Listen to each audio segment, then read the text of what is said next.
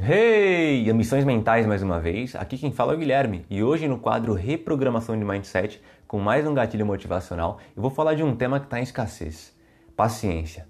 Vem comigo, me acompanhe.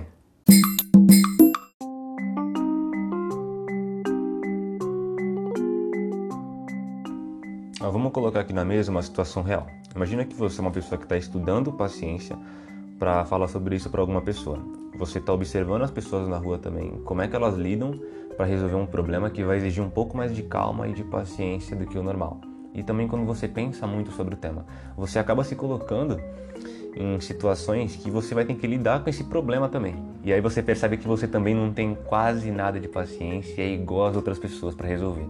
E aí já também entra a outra parte, que é a mais difícil, que é a da Covid-19, que as pessoas ficaram quase dois anos em quarentena e aí teve que ter um pouco mais de paciência do que o normal.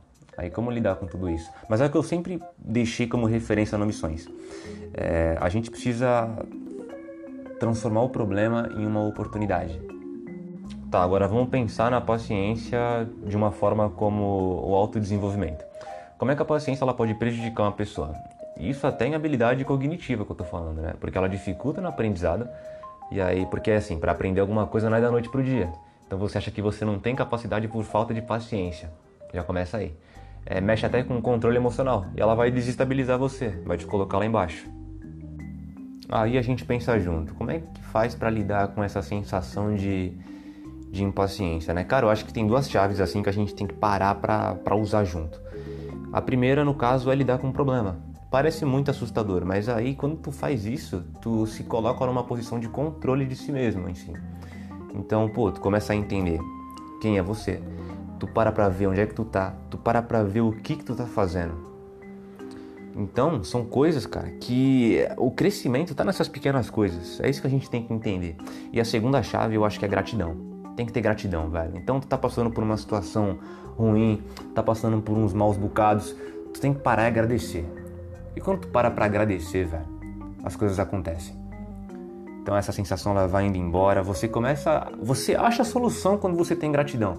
É, o caminho fica claro para ti, fica em uma linha reta. Então, acho que a chave principal é essa. E quais são os benefícios da paciência? Pô, tua capacidade de aprender vai aumentar. Você vai aprender a manter relações e dar a volta por cima em coisas, relações que podem estar conturbadas para ti, tu vai aprender a observar e tu vai aprender a ouvir, que entra também aquela questão de ficar 100% presente no momento.